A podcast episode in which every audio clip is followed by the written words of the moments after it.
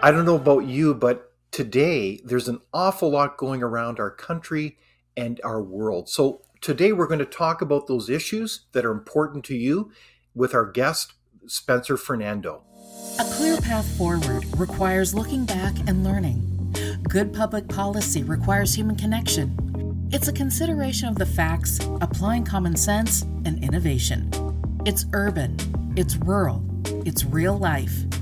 We all have something to contribute. We all have a responsibility to get informed because there's a little piece of Canada in all of us, isn't there? Let's learn on this path together. This is Leaders on the Frontier. I'm very excited to have with me a special guest, Spencer Fernando. Spencer is a very thoughtful columnist and analyst, and he's also with the National Citizens Coalition. Spencer, a warm welcome to you. Good to be here.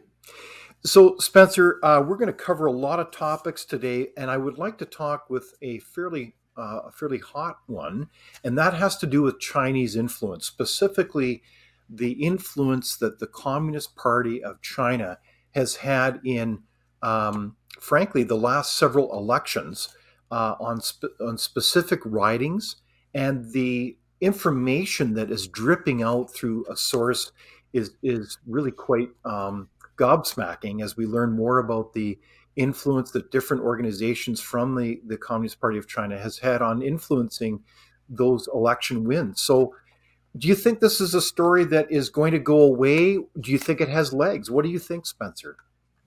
Well, you know, all the polls show that this is a story uh, a vast majority of Canadians are paying attention to. I mean, there was a survey, I think, two weeks ago, and it showed, I think, 71% of Liberal supporters wanted a public inquiry independent Sorry, Seventy-one percent of liberal of liberal supporters. Wow, yes, that's right.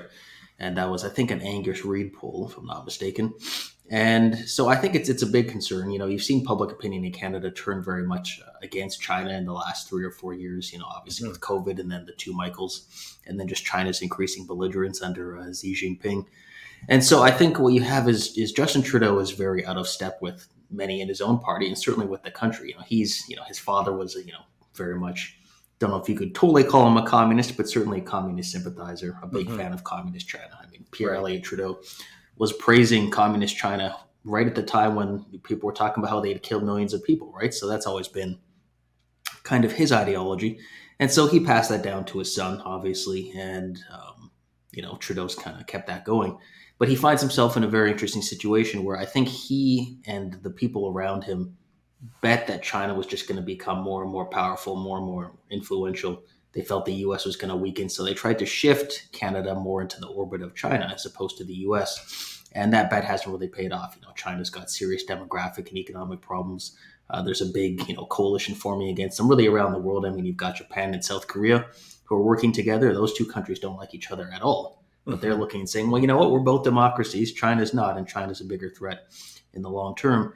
And so I think Trudeau finds himself kind of playing catch up. And then I think there's a lot of shady stuff that's happened in the Liberal Party. I mean, he's obviously very scared of holding an inquiry. He's desperate not to hold one. Mm-hmm. Yeah, they really want David to Johnston. change the channel, don't they? They want mm-hmm. to avoid any kind of situation where they can't, frankly, control the questions. When in fact, this should be transparent and open to build confidence in Canada's electoral system, isn't it? Mm-hmm. Yeah, well, I mean, you look at the appointment of David Johnston. That was obviously just a move to to delay and buy time, right? The Liberals are hoping that in two or three months, you know, things will be different. There'll be different stories. Mm-hmm. People will be paying attention. But David Johnston himself, I mean, he, I would say, has an interest in you know not finding too much information about China's interference in our elections. I mean, he, I think he had daughters who went to university in China, or at least members of his wow. close family who went to university in China. He has close connections to China. So the idea that he's an impartial observer, I mean, he's probably one of the worst people you could have picked for this. Doesn't mean he's a bad guy in other areas, for sure. Mm-hmm. But you know, for this, you pick someone who's a big fan of China, who has family connections to China, who has family connections to Justin Trudeau. It just looks like the same elitist establishment trying to protect itself rather than actually get information.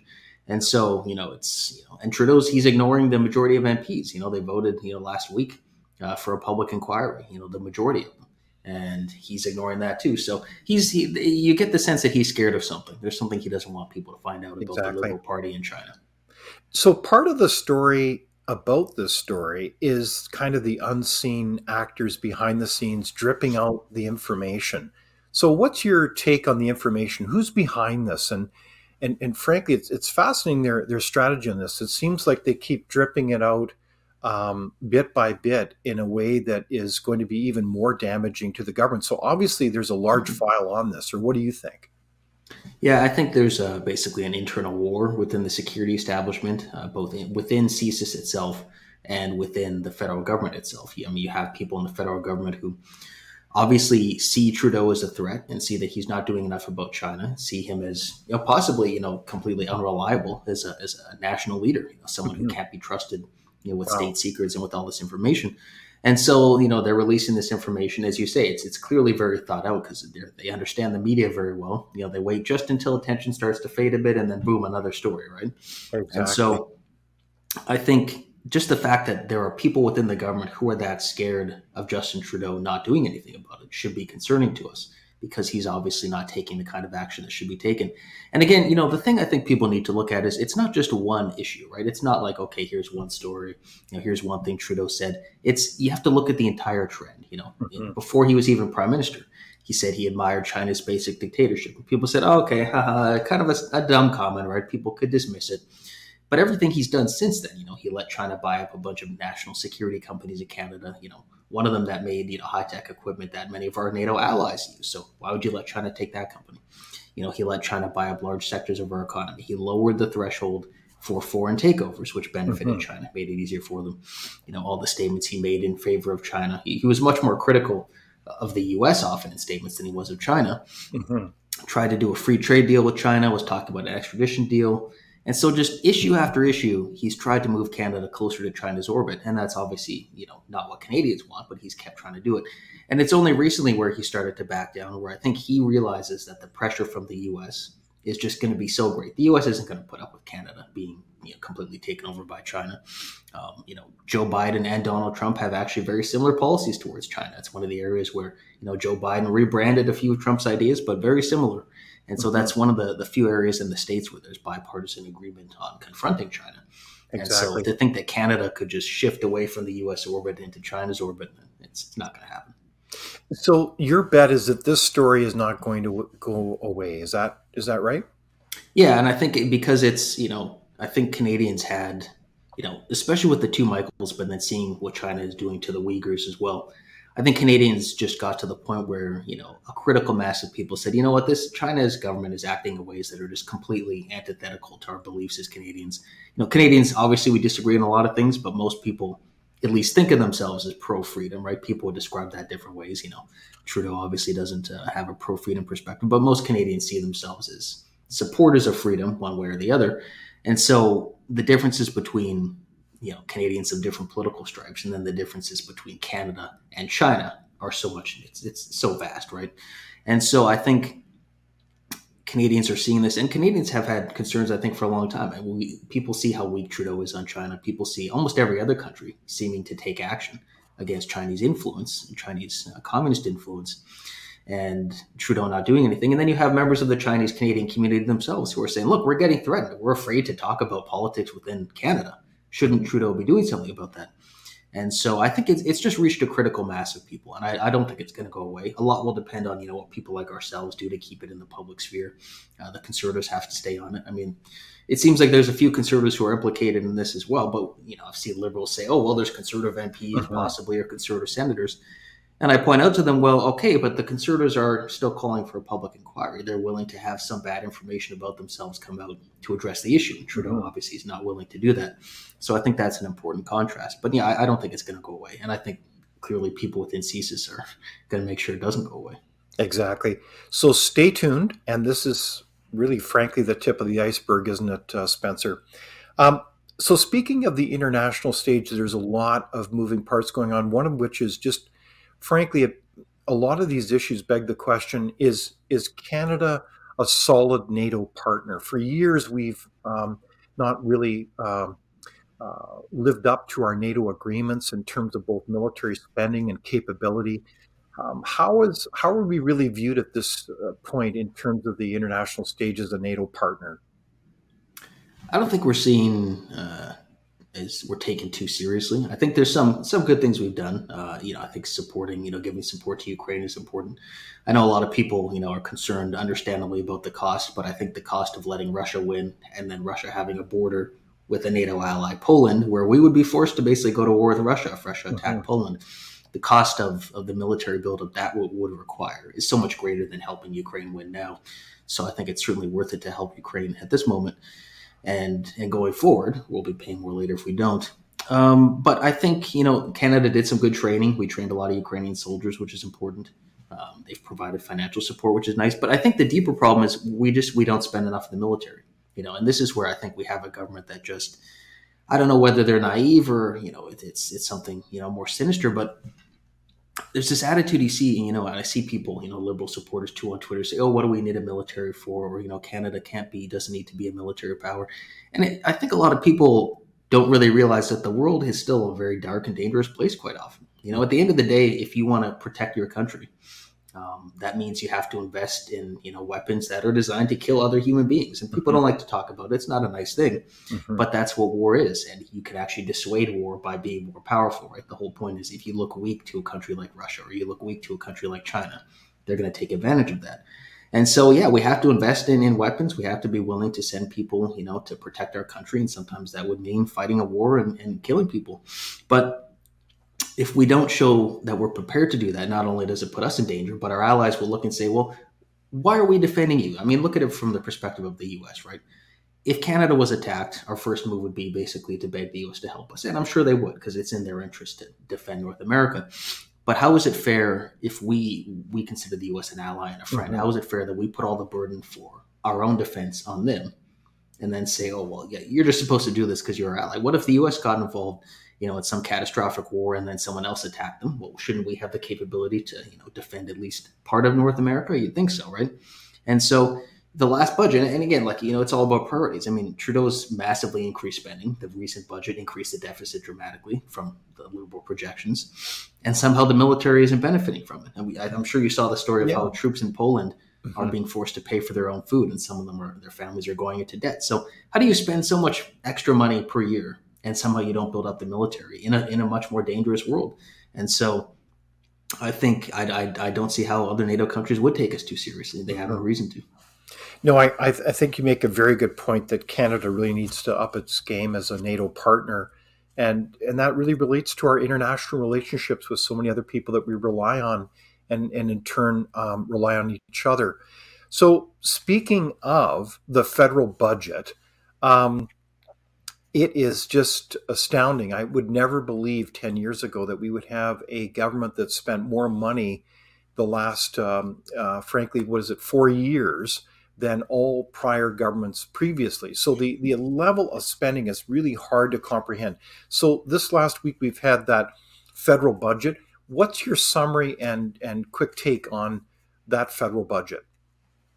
Yeah, well, you know, people made the point that it seems the liberals are almost scared of balanced budgets. I mean, their own projections, if they just didn't do much, you know, even after all their spending, if they just didn't do that much in this budget, just kept things relatively stable, they'd be, you know, you know, four or five years away from a balanced budget quite reasonably. And so, of course, you know, you know, Chrystia Freeland was saying a lot before the budget of, yeah, we're fiscally responsible, blah blah blah. But of course, that's not how it went. I think there's a bit of an internal conflict between Freeland and Trudeau. I don't think it'll ever get too public. Mm. I think she's kind of it's just a guess, but I think she's probably looking for the exits relatively soon. You know, you know, she has a lot of friends in New York City, a lot of friends in Washington. I think she's more uh, at home with the um, you know, kind of the elitist you know, international political crowd in the U.S. Mm-hmm. That's, that's kind of more her scene. So I think she wants to avoid reputational damage by being associated with Trudeau, you know, going forward. Especially if the U.S. sees Trudeau as, as not trustworthy on China, mm-hmm. then she doesn't want to taint her own reputation. So I think she she may have intended to have a, a reasonable budget, and Trudeau came in and said, "No, we're going to do a bunch of spending," because Trudeau doesn't he thinks the balance, budget balances itself, which hasn't happened yet. But overall, it, it just shows that Trudeau's he's just going to keep spending. It's basically an NDP budget. The NDP is, you know, obviously influencing a lot of what the Liberals are doing. Mm-hmm. They don't get anything for it in terms of cabinet seats somehow, but you know they have some influence in terms of just massive spending. And uh, I think the Liberals they're they're kind of caught in a, a weird loop economically, or they're they're trapped in a way, right? Because the more inflation goes up, the more Canadians struggle and the more Canadians get angry at the government, understandably. Exactly. And you know, then the Liberals say, okay, well, we're going to borrow more money and give it to you to help with inflation. But of course, that makes inflation worse, right? So they're just caught in this trap, and it's ideological because they can't accept that. You know, sometimes the government needs to actually cut spending. The government mm-hmm. needs to step back, reduce taxes, reduce its rule, let the private sector have more influence, and that's how you get higher productivity and you start to lower costs and prices. But Trudeau, he, he's too ideological to do that, and so mm-hmm. he's. So what I've said is none of this is going to change until they're voted out because he's not going to change his approach. He's not going to learn from his mistakes. He's not going to listen to you know people who he disagrees with. He's just going to keep you know barreling forward, and the results have not been good so far. This is where I'm also fascinating because this last week there was a poll that came out, if memory serves me correctly, from Angus Reid, pointing out that some 60% of Canadians now understand that increased inflation relates directly to all this increased money that is being sprayed across the country. So this is where um, I'm, I'm I'm wondering why do you think the government is spending so much money when they are are they're the primary cause of all this inflation that's happening and that that's undermining the middle class like when you're spending bill for food and and so many other essential items like filling up your the the tank for your gas uh, for your car is um, in order of magnitude 200 300% more than it was just a few years ago this is this is a, this is really hitting the middle class hard so why do you think they're doing this uh, spencer yeah, well, I think you know Trudeau's whole, you know, it's his ideological vision is that the government is the solution to every problem, right? Mm. And it's it's kind of narcissistic for him too because he gets credit for it if he goes out and says, "I'm giving you some of your money back." Of course, he first took more of it, so it's not really a benefit for people. But I think you know, as I said, they're they're just kind of trapped where the the answer to a lot of these problems is to cut government spending or at least reduce the, the increase in government spending at the very least and reduce the role of government. But he can't bring himself to do that because that would be to admit that, oh, maybe Pierre Poilievre was actually right about some things. Maybe the conservatives were right about some things. Mm-hmm. And he won't do that. And so he's just going to keep, it's just going to be, it's every, you know, solution to every problem is to spend more money.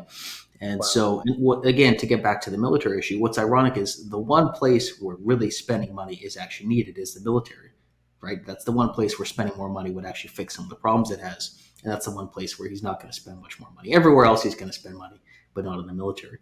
And so, you know, and, and you know, unfortunately, it does it does um, it does convince some voters. You know, there are voters. I see people on Twitter who are talking, oh, they're glad that we're getting money from Trudeau, we're getting money from the government. This is great. You know, the the checks are going out or the direct deposit payments. And I understand it's people. It's nice to get money, obviously, but the government first took more money from you and then gives a little bit of it back. They borrowed mm-hmm. a lot of the extra money that they're giving to people, and so that's just going to make things worse. And I think, as you said, it's good that people are starting to make that connection because you know it's the definition of insanity doing the same thing expecting different results. Exactly. Trying to fix inflation by borrowing and spending more money is not really the best answer. Yeah. No i i uh, i think that's you're you're putting your finger on a very important debate around how our country is going to work? Do you have a federal government that's constantly intruding into provincial jurisdiction? At frontier we would say well it's very important to deliver services and control as close to the people as possible. And um, so that kind of federal intrusion is not a good idea. You want to respect as much as possible, not just the provincial level of government, but local government. You want to give people as much control in their lives as possible. So I think this is part of that conflict, is it not, at a, at a larger level? And I know that's uh, frankly being challenged at many different levels in the courts. Yeah, I mean, you'll often see people, they'll rate their local representatives the best, and then the ratings get worse and worse the further away someone is, right? So, you hmm. know, their, their local city council gets a better rating. than their provincial representatives and their provincial representatives get a better rating than their federal. And I think that's just basic human nature is you're going to you're both going to have more influence over the person who's closer to you, and they're probably going to be more in tune with your own perspective and exactly. your own issues, right? And so, you know, in theory, the system is supposed to make MPs local representatives who are in tune with the people, and then hold the government accountable. But it's it's obviously that's not how it works, right? It's you know the you know the the prime minister controls liberal MPs, and he can punish anyone who steps out of line. We've seen him do that. You know, you just don't sign nomination papers for somebody, and they're almost certainly going to lose to the person the party puts forward in their place. And so the systems become very skewed uh, in favor of you know top down federal power. Mm-hmm. And then you add Trudeau's ideological views, which is again you know top down. The federal government should control everything. We say always trying to control speech and everything on the mm-hmm. internet. And exactly. so it's you know it, it's it's all these things all at once. It's his disrespect for certain industries in certain parts of the country. It's his controlling nature. It's his personal unpopularity, and then it's the fact that things on top of all of that are also getting worse. He, ironically, he'd be getting away with everything if crime was going down, and if the economy was booming. He'd be getting away with most of this stuff. People would say, "Oh, whatever, you know. Okay, he's kind of corrupt. You know, he's a control freak. Eh, eh, whatever. You know, the economy's doing well." But things are getting worse everywhere in the country, and so he can't really fall back on even any progress or success right now, um, we have the National Citizens Inquiry making its way across the country in different locations. And the Citizens Inquiry is an attempt to, to listen to witnesses tell their the impacts of the management of COVID 19 on their lives, but also listen thoughtfully to a variety of experts. Uh, it's really quite remarkable. And to try to listen to that kind of story as a way to, to, to frankly learn the lessons from COVID 19. And I think, frankly, there were a lot of mistakes done. Often it's very hard for people then in office to even fess up to that in a thoughtful way. Um, so, my, my question to you is with the National Citizens Inquiry, do you think there's an opportunity to ever see a reality where in Canada we'll have different decision makers learn these lessons and, frankly, ensure that this never happens again? I know that's a big question, but uh, that's a that's a big issue that is on our radar now. Some three years after this. Yeah, I think it could have an influence on a future conservative government uh, for sure. I think the you know, conservative MPs are probably paying attention to it and would be willing to learn from it, especially because their base demanded that. I mean, you saw them, you know, not take too strong a stance while it was happening. And Erin O'Toole was basically punished first by the party base, who pressured MPs, and then MPs themselves, who who removed him. Um, so I think they would pay attention. I don't see Justin Trudeau or Jagmeet Singh, unfortunately, paying attention to it. You know, they're too arrogant. You know, Trudeau. I think Trudeau thinks the only mistake he made is probably not being more heavy-handed. That's his attitude. He was clearly enjoying the kind of power the expanded power and authority he had during COVID. He enjoyed that a little too much, and so I think I think it could have an influence on um, you know future conservative government because if there is another pandemic, even you know very bad flu season, um, some of the same public health authorities may be pushing for some of those measures again and having you know a detailed inquiry, people talking about you know the mistakes that were made and the damage it did would be effective in pushing back against that. I could see a conservative government utilizing that. So I think it could have you know, quite a lot of influence if we have a conservative government in the future. But right now, I don't, I don't see Trudeau you know, willing to listen to that. So this is just hot off the press. We have a decision from the Supreme Court of Canada uh, saying that um, they will not hear the appeal from the uh, so-called Dr. Brian Day case, where he operates a private clinic in British Columbia and Vancouver called the Cambie Clinic. Um, this is a clinic that's been around for a long time, among others in our country, that frankly helps serve Canadians. Uh, it's where people can choose to pay for those services and get better health care. So the Supreme Court elected uh, to um, not hear that appeal. And uh, at Frontier, we've done a lot of analysis about uh, healthcare and and it's it's you know despite having a lot of great people in our healthcare system it's frankly one of the lowest performing healthcare systems in our world it's among the most expensive um, but if you go to france germany sweden their systems are remarkably better and uh, better designed to serve people and they, because they're given a choice where they want to take their money to to to get healthcare um, so those public goals for healthcare are very important but the whole design of a kind of a public monopoly is a bad idea. So, is this kind of decision going to serve Canadians better in your view? It's it's kind of a weird ideological, you know, rut we're stuck in as a country where, you know, and I, I talk to people about this all the time. You know, I'll say something like, "Oh, here's here's the problem with our healthcare system. Here's the ranking, right? As you say, we spend more, we get less than comparable countries." And almost every reply will be like, "Oh, well, we're better than America." It's like you do realize that America and Canada are not the only two countries with healthcare systems. Exactly. Yes. Both countries, ironically, are actually uh, outlier right? The U.S. is an outlier in the lack of mm-hmm. public uh, support they have from people, and Canada is an outlier in our complete, you know, restriction on uh, most private services. Mm-hmm. And neither one, you know, the U.S. has its benefits. You know, people who have good insurance get great healthcare in the states, but mm-hmm. a lot of people get very little healthcare at all. And in Canada, sure, we all technically have access, but it's only in theory, right? Do you really have access if you're mm-hmm. waiting, you know, to the point where it's too late. Um, the other thing that's funny is that, well, not funny, but you know, you know, what I mean. You know, our system would look much worse if it wasn't for the U.S. system. The U.S. system takes a lot of pressure off the Canadian system. Like people mm-hmm. are just like, well, I'll just go and pay for it in the U.S. So we would look even worse if not for the U.S. system. But you know, the key thing is that it's like people don't know that there's a difference between public delivery and universal you know, exactly. Coverage, right. Yeah. and right. so people think, you know, when someone says, "Oh, we we can provide private healthcare services," they think, "Oh, everyone's going to just pay with their credit card." Well, no. I mean, most of Europe has a mix of public and private mm-hmm. hospitals, and you yeah. go to a private hospital, and they say, "Okay, here, here's how much it is." You give them your government health card, and the government gets billed, and so yeah. you still have everybody being covered, but you also have private sector competition and innovation, and so they they tend to get they they pay less, or if they pay the same amount, they get better service than we do, and so I don't know why people are so scared of that kind of system. It, it's very strange. But as I said before, I think you know, regardless of the Supreme Court decision, um, I think in the long run, it, it's inevitable that we're going to have more private healthcare. It, it just has to happen. There's the public system is obviously crumbling. Uh, you can throw as much money as you want at a system that's broken. It's not going to fix it. Yeah. And so people will just go elsewhere. People will do stuff under the table. You know, provinces are starting. You see Ontario's opening it up. People are just going to demand it. And most surveys show that you know Canadians do want it, but do want more private service, but the, the political class is still obviously scared of talking about it. Exactly. Well, it's certainly a very interesting story, and we've covered a lot of ground both internationally and domestically, Spencer. And I'm so glad that you could join us, Spencer Fernando. And where can we find you in terms of your coordinates, Spencer? Yeah, you can go to uh, spencerfernando.com and uh, nationalcitizens.ca, or you can follow me on Twitter if you want to see some more of my aggressive opinions and see the interesting arguments that take place there. That's always a fun place to be. Well, thank you so much for telling us the way you see it, Spencer Fernando. Thank you for joining us, columnist and a friend of Frontier. Thank you. No problem. Thank you for watching Leaders on the Frontier. We're a nonpartisan think tank. We explore ideas, policy, and practical solutions that can make a difference in the lives of Canadians. We do not accept any government funding. We work for you. Thank you for supporting Frontier.